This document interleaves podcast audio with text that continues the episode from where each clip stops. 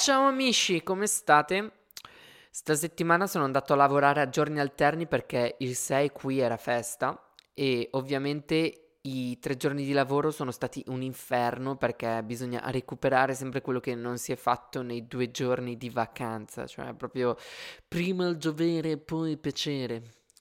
Figa, è tutto un dovere, comunque in uno di quei 2 giorni liberi ne ho approfittato per andare a visitare il Tibidabo, che da quello che so è tipo la collina più alta di Barcellona e non c'ero mai stato da quando sono arrivato qui. Con un'altezza di 512 metri è una meta troppo alta per gli spagnoli a quanto pare, infatti non è che ci sia troppa gente quando si va su. Ma soprattutto quando ho detto poi a degli amici spagnoli che sono andato su a piedi ho suscitato un grande scalpore.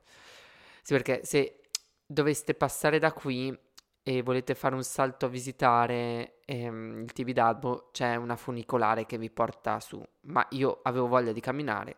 Poi arrivo dalle Alpi Svizzere, non mi faccio demoralizzare da 512 metri.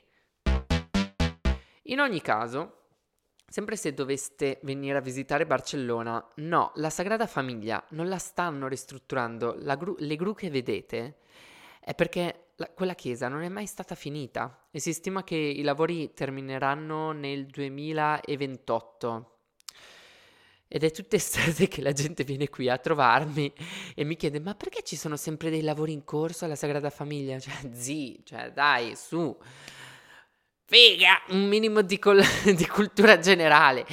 L'ultima volta che ho dovuto spiegare questa cosa appunto è successa la settimana scorsa. Insomma, io ora ve l'ho detto, prendetene atto e decidete voi se vale la pena di mettersi in viaggio per vedere un'opera non finita. Sì, la settimana scorsa in più ho saltato palesemente questo appuntamento con il podcast, ma vedo che nessuno se n'è accorto ed è bello così. Comunque per chi mi ha seguito fino ad oggi, intanto grazie perché siamo in più di quello che pensavo e soprattutto mi fa piacere quando è gente che non conosco che mi ascolta e dopo mi scrive per Instagram, mi fa piacere, grazie. Però sì, trovo corretto dirvi che penso che settimana prossima sarà l'ultimo episodio di questa stagione, poi riprenderò a gennaio ma non più con cadenza settimanale perché purtroppo non sono una fonte inesauribile di idee e al lavoro mi chiedono le idee, poi fuori dal lavoro devo trovare idee e, insomma, ho la testa che scoppia. Quindi vedrò poi come giostrarmi questa cosa, ma sì, non penso che riuscirò a farlo più tutte le settimane. E già sono stato abbastanza bravo perché ho saltato soltanto 2 volte per ora. Quindi, bravo me! E questo inverno, sì. Questo inverno, vi giuro, si sta facendo sentire, Con il riscaldamento sempre basso, che ogni volta che sento partire la caldaia vedo già la fattura salata a fine mese. E in più, sì, lo ammetto, credo che mi manchi un po' d'amore. E la cosa brutta è che se decido di fare una passeggiata fuori è pieno di gente che si bacia, ma tipo appassionatamente, amoreggiando. Secondo me in Italia abbiamo più pudore a riguardo. Poi alla sera, prima di andare a letto, no, io solitamente apro YouTube, cioè guardo i video e mi vengono sempre, ma sempre fuori video di proposte di matrimonio, coppie in dolce attesa, adolescenti che si dichiarano, cioè, amore con, non lo so, cose plateali. Ma oh! Vabbè. Comunque, tra tutti questi video, uno mi è saltato all'occhio perché era tipo un divulgatore scientifico che spiegava perché baciamo.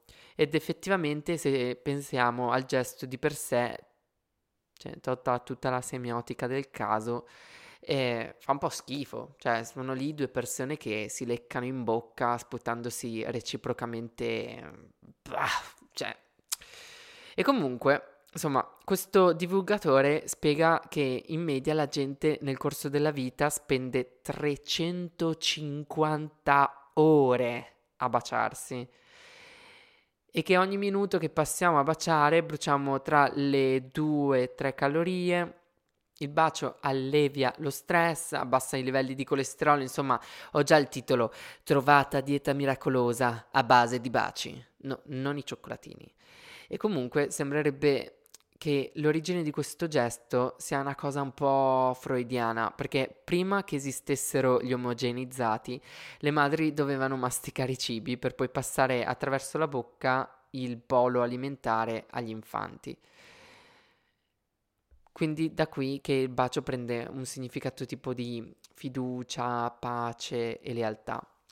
È interessante quello che spiega questo divulgatore, che è stato condotto un esperimento negli anni 50 da uno scienziato che si chiama Harry Harlow, in cui aveva messo delle scimmie sole in una gabbia con 2 madri robotiche. Una fredda fatta di metallo che però all'occorrenza nutriva la scimmia e l'altra completamente inutile ma coperta di stoffa morbida. Harlow voleva cercare di capire quello che ci rende attaccati alle persone, no? E riassumendo, adesso vi riassumo, ne viene fuori che quando le scimmie erano in cerca di conforto perché spaventati, correvano ad aggrapparsi alla madre robotica, quella coccolosa e morbida. Questo suggerì che il comfort è più importante del cibo nella nostra vita. E quindi, raga, l'amore è una cosa importante, cioè le coccole sono una roba importante da non prendere sotto gamba. E ve lo dice uno che è ancora in pigiama, sdraiato sul divano. Wow. Sì. Però, dove si cerca l'amore ai giorni nostri? Cioè, su Tinder, per molti funziona. Comunque è strano pensare che i nostri genitori da una parte hanno delle storie quasi mitologiche su come si sono incontrati. Basti pensare che non esistevano i cellulari, quindi se si chiamavano c'era un'alta probabilità di dover parlare fin da subito con i genitori del partner. Cioè bisognava mettersi un sacco in gioco rispetto ad oggi. Se si era timidi non voglio nemmeno immaginare. E noi invece racconteremo ai nostri figli, io e la mamma ci siamo matchati su Tinder e così ci siamo conosciuti. Viva il romanticismo, però è la realtà. Come non possiamo fingere che quando ci scriviamo stiamo avendo un dialogo epistolare attraverso lettere, cioè anche se è più romantica come immagine, no, cioè scriviamo cazzate con le emoji su WhatsApp. E questa è la realtà. E l'idea del romanticismo stessa, se ci pensiamo, negli ultimi 10 anni è cambiata un sacco e sono sicuro che cambierà. E se l'amore è veramente così importante, alla fine quello che importa è avere una storia da raccontare. Che sia fatta di piccioni viaggiatori con le lettere o con le emoji su WhatsApp, basta che ci sia. Come avrete capito, oggi si parlerà di amore, non di sesso, che penso sia una cosa già molto discussa praticamente da tutti. E se avete dei dubbi a riguardo o delle domande, io vi consiglio di seguire My Secret Case, che affronta quasi tutti gli argomenti tabù con molta intelligenza e ve li spiegano sicuramente meglio di quello che potrei fare io. Solitamente la primavera ispira questo argomento, a me è venuta voglia di parlarne a dicembre. Forse così ci scaldiamo i cuori. E per parlare di amore, oggi non sapevo proprio chi chiamare. E siccome è un argomento così personale, avrei voluto sentire l'opinione di più persone. Allora ho deciso di fare 3 domande a dei miei amici, che a loro volta mi hanno risposto con dei messaggi audio. Quindi inizio con la prima domanda, che è appunto: che cos'è l'amore per te? Cos'è l'amore per me? L'amore per me è tanto, sono uno molto benefighista negli ultimi tempi, però l'amore è sempre rimasto, no? Sia per gli amici, per la famiglia che per l'amoroso. È qualcosa di veramente così grosso che in qualsiasi cosa tu affronterai nella vita io penso che ci sarà sempre l'opzione amore, cioè nel senso che troverai sempre a dover discutere per quanto riguarda il bene di una persona, su una scelta che fa, su che non fa, su una scelta tua che poi va come conseguenza sulle altre persone. Insomma, l'amore è dappertutto. Che cos'è l'amore? Non lo so, me lo chiedo tutti i giorni. Sono una persona che analizza, ma non è una questione di analizzare, penso abbia a che fare con il sentire. Ti posso dire che per me l'amore è casa e sa di biscotti alla cannella, e se lo dovessi identificare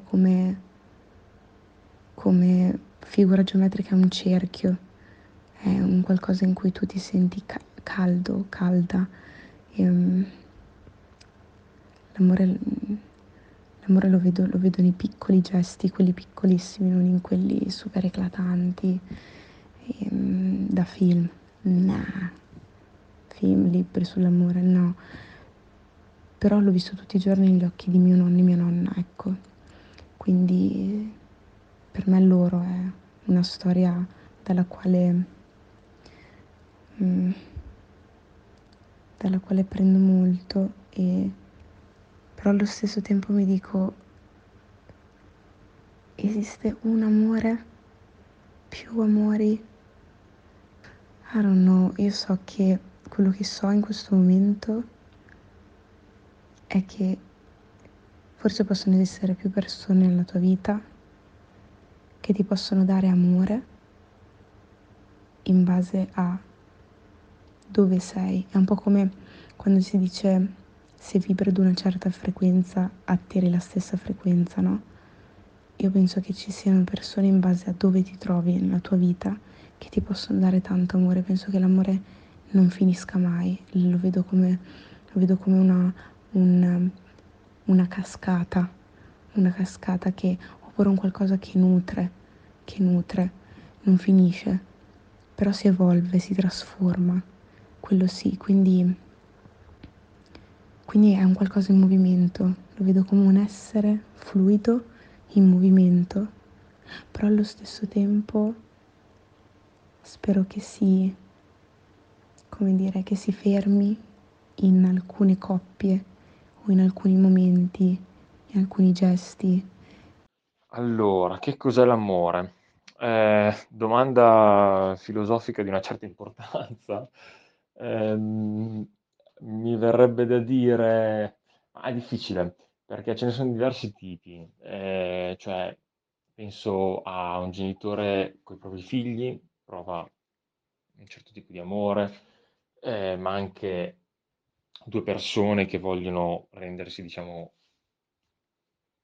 compagni di vita, ma poi penso anche in realtà all'amore, non lo so, per una professione, o per la cultura, non lo so, mi viene in mente anche di legare l'amore alla passione per qualcosa, no? È difficile dire che cos'è, sicuramente per me c'è tutti questi tipi di amore sono accomunati da qualcosa che direi è una specie di dedizione. Cioè un dedicarsi in maniera piena, in maniera attiva nei confronti di qualcosa o di qualcuno per il bene di qualcosa o qualcuno. Allora, la prima parola che mi viene in mente se penso all'amore è complicità. Secondo me è il sapere, in qualche modo, che ci si sta mettendo sullo stesso piano a vicenda. Ed è una cosa che per qualche motivo senti, senza che ti venga spiegata necessariamente, lo senti e basta. La mia chiave di lettura è che l'amore è condivisione di momenti ed esperienze. E poi c'è anche una grande persistenza nel prendersi cura dell'altra persona. Secondo me l'autenticità, diciamo, di una storia d'amore incondizionato, si nota dal fatto che l'altra persona c'è sempre e ti mette al primo posto. Se si accetta questa definizione, diciamo, secondo me si può estendere l'amore anche al di fuori del concetto di coppia. Infatti, se mi chiedi un esempio di amore, io la prima cosa che penso è l'amore di una madre per un figlio, o anche, ma secondo me anche all'interno di amicizie molto profonde c'è una certa forma di amore. Ma per esempio io ho un'amicizia, molte amicizie molto forti, in particolare una che dura da più di 20 anni, ci si sente sempre, tutti i giorni, insomma si è cresciuti insieme, si è condiviso sempre tutto. E se invece vogliamo insomma ragionare all'interno della coppia, sì, diciamo, ok l'amore, però serve anche altro, serve progettualità comune, unità di intenti, comunanza nei valori. Con questo non dico che le due persone debbano essere uguali, identiche, perché anche la diversità comunque arricchisce. E secondo me sarebbe interessante magari sviscerare il lato biologico, scientifico della cosa, senza magari rendere la risposta troppo arida e piatta. Una domanda abbastanza difficile, perché dopo tutto quello che ho passato io sono diventata molto scettica riguardo all'amore, e quindi, come una frase tipica che dicono anche nei film, ho chiuso il mio cuore a molte persone perché non ho più fiducia, riguardo alle persone. Questa è la mia premessa. Allora, per me l'amore può essere sia una cosa pazzesca, bellissima, che ti toglie il fiato, che ti fa diventare pazza, stupida fondamentalmente. Io quando ero innamorata ero una cretina, una scema. Molte mie amiche mi dicevano all'epoca che non avevo veramente gli occhi aperti e non capivo un cazzo fondamentalmente.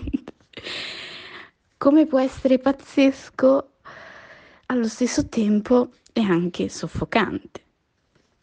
È soffocante, ti fa star male un sacco quando ovviamente le cose non vanno come pensavi che insomma che finissero, e sì, non è una passeggiata essere innamorati, secondo me. Cioè, ok, bello all'inizio, wow, cioè, è come una droga, una sprint di energia. Quando sei con lui, con questa persona, sei su di giri, sei felice all'ennesima potenza. Poi appena capita qualcosa, qualche dubbio e una frase detta male, ti crolla il mondo, ti senti sconvolta, e lì capisci veramente quanto tu ci tenevi, quanto era veramente importante per te questa persona.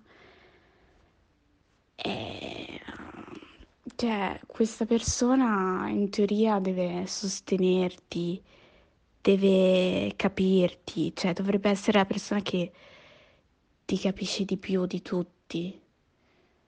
Può essere come un amico, però è più di un amico, è una persona che ti sconvolge, ecco, una persona che ti sconvolge.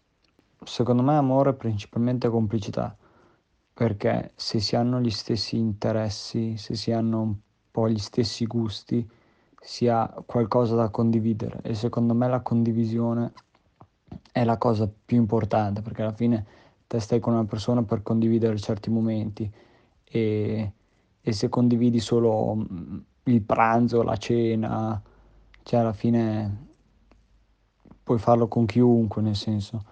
Se invece hai interessi, hai qualcosa in comune, sei complice dell'altro, hai più da condividere, hai più bei momenti da passare con quella persona lì, e poi ne sei attratto perché alla fine avete gli stessi interessi e si va d'amore d'accordo, diciamo, si hanno degli argomenti su cui fare della conversazione, diciamo, anche perché anche la conversazione è importante.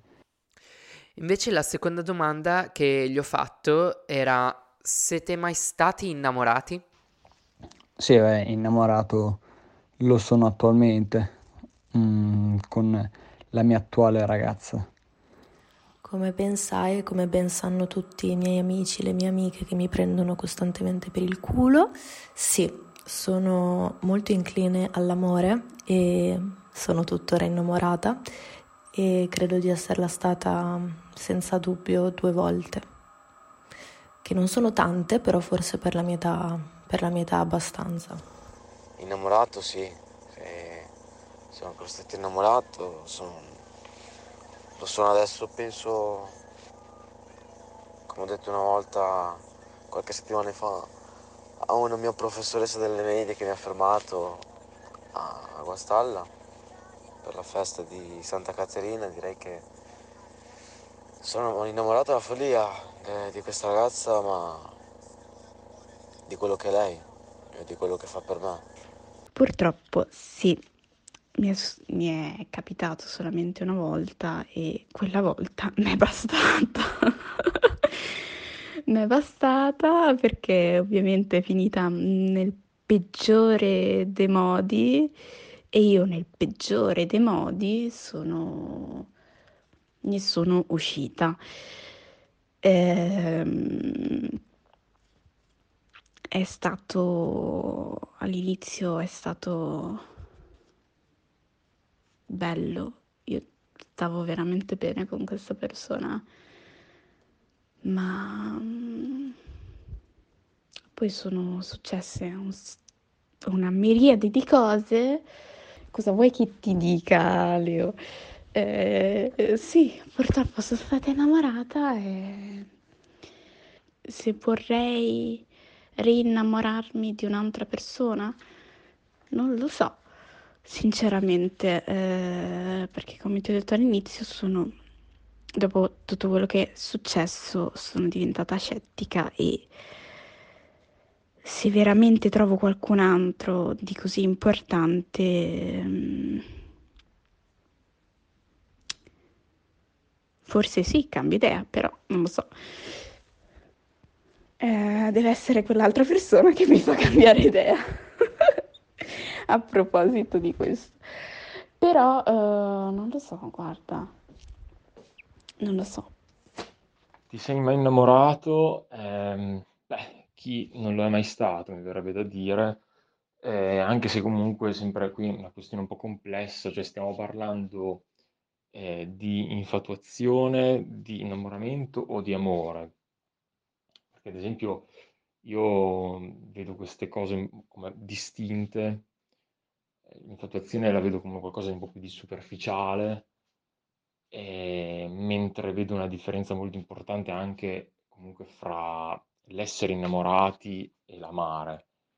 E questo sarà la mia formazione da linguista che non mi lascia scampo nel ragionare sulle parole.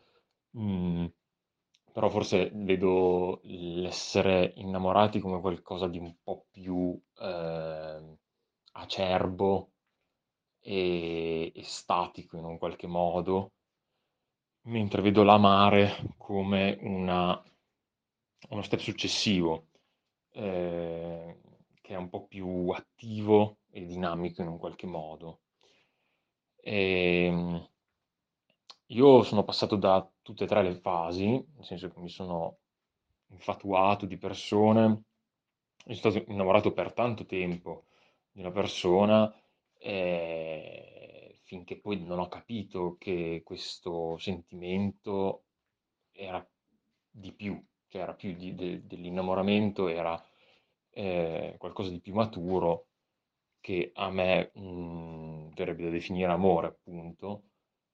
Quindi sì, concludendo, direi io sono stato innamorato, come credo tutti, ma la domanda forse più interessante sarebbe capire se abbiamo davvero amato. Forse questo è una cosa un po' più interessante. Se sono mai stata innamorata, non so se mi sono spiegata prima, se sono mai stata innamorata forse sì, però era un amore talmente tossico che mi ci è voluto un po' per imparare, per ripulirmi e imparare cosa fosse davvero l'amore, quindi spero di innamorarmi, perché it's hard, you know that?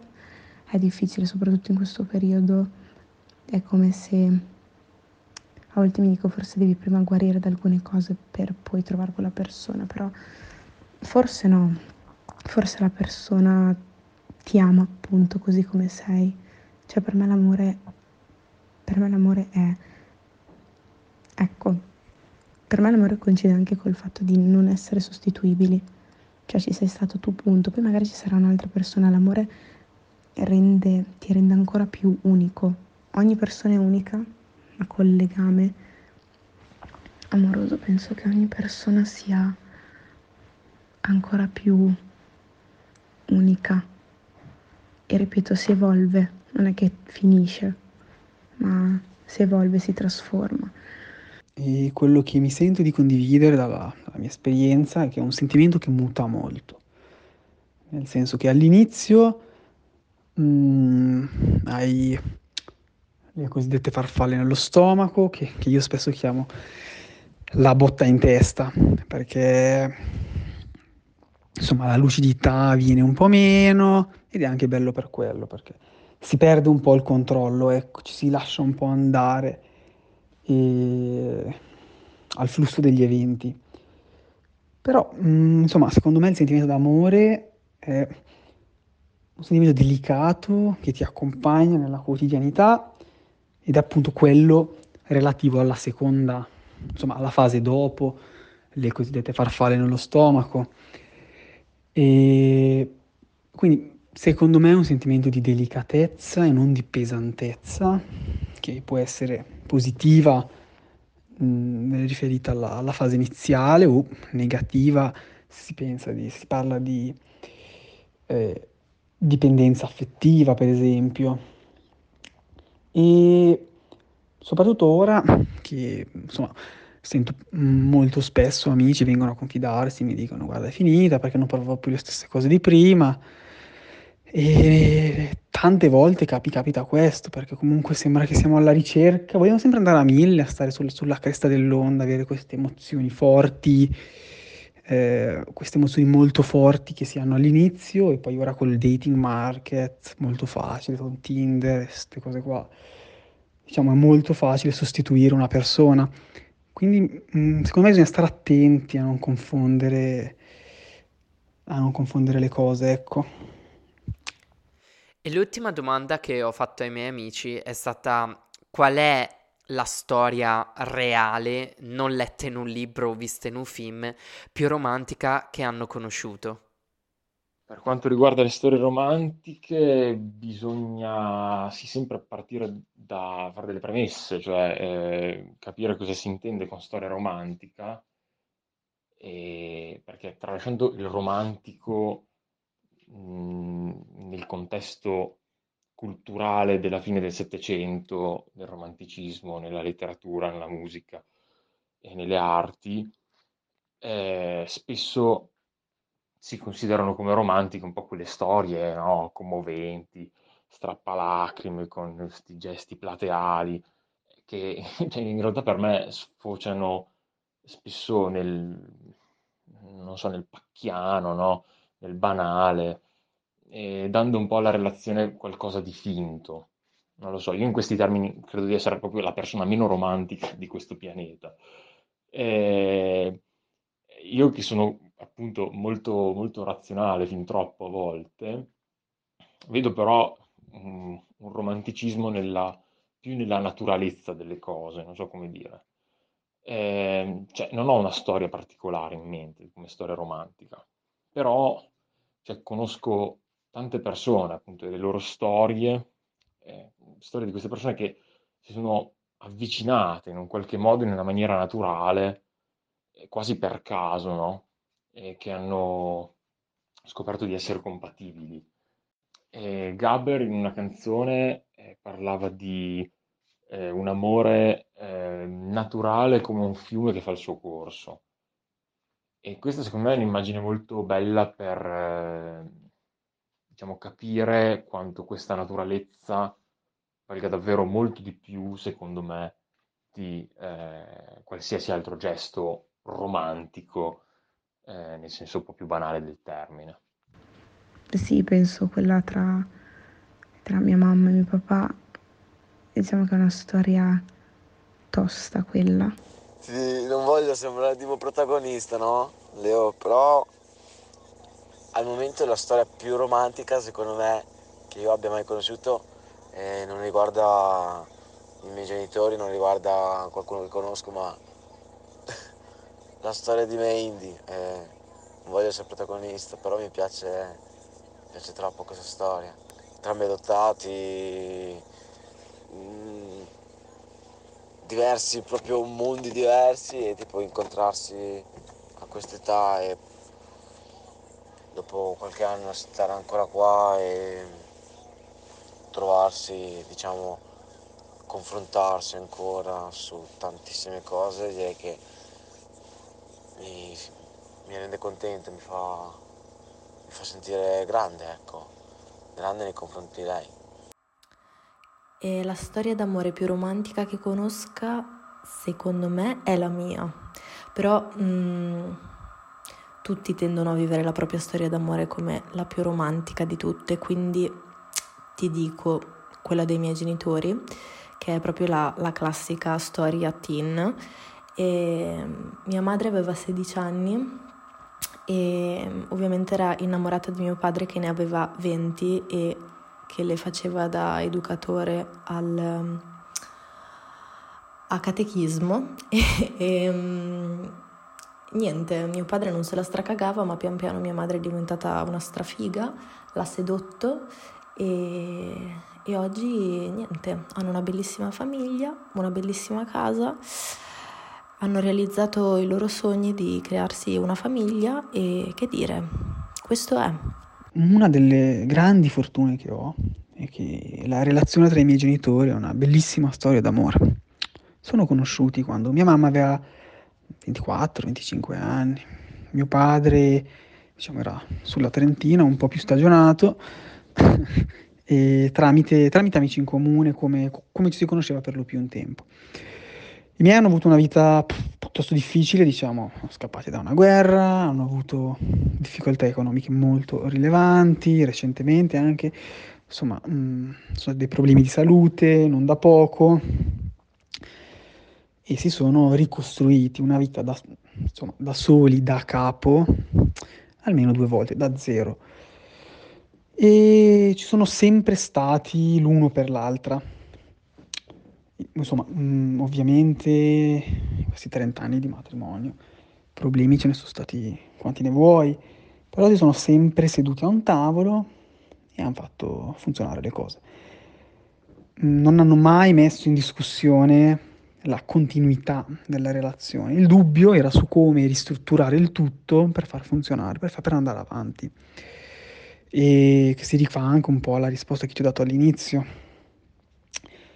È molto bello e ecco, magari questo è un po' il risultato di 30 anni di, compromessi, fatiche, emozioni condivise, battaglie vinte. E poi questo è anche un po' un peso, perché ovviamente è da prendere con le pinze, perché se uno poi confronta le proprie relazioni magari all'inizio con quello che hanno i propri genitori, ecco, non ha neanche troppo senso, perché loro insomma sono 30 anni che hanno fatto funzionare le cose. Però diciamo mi ritengo estremamente fortunato ad avere questo esempio. Concludendo, io vi voglio ringraziare tutti per le vostre, chiamiamole, testimonianze. Alcune cose le ho tagliate perché preferisco tenerle nel privato, ma mi hanno arricchito ugualmente. Io voglio ammettere che forse non sono mai stato innamorato, non ho mai ricevuto quella botta in testa che ti fa perdere i sensi. D'altra parte, devo dire che ci ho messo anche del mio per non innamorarmi, perché ammetto che la cosa da un lato mi spaventa, poiché potrebbe essere un sentimento di estremo altruismo o di estremo egoismo. Altruismo è quello che l'amore dovrebbe essere: io dono la mia vita a te gratuitamente. Tuttavia potrebbe sempre innescarsi un atto di egoismo, perché io voglio che tu stia bene e che sia felice, perché quando io sono con te, io sto benissimo. Non so se mi sono spiegato. Quindi io mi dono a te perché tu mi faccia star benissimo. Ovviamente sono tutti discorsi complicati che non possono essere risolti qui, ma soprattutto non possono essere risolti da me. Mentre cosa posso dire? Sull'amore in senso generale mi sono approcciato e posso confermare che è vero quando si dice che l'amore sta in tutte le cose, però l'amore in cui credo sicuramente è un amore gratuito. Bene, io vi saluto e ringrazio ancora chi ha partecipato a questo episodio. Non dico i nomi perché alcuni mi hanno detto di non dirlo, allora tengo l'anonimato per tutti. Se poi volete, palesatevi voi. Quindi grazie anche a chi è arrivato fin qui con l'ascolto e un saluto a tutti.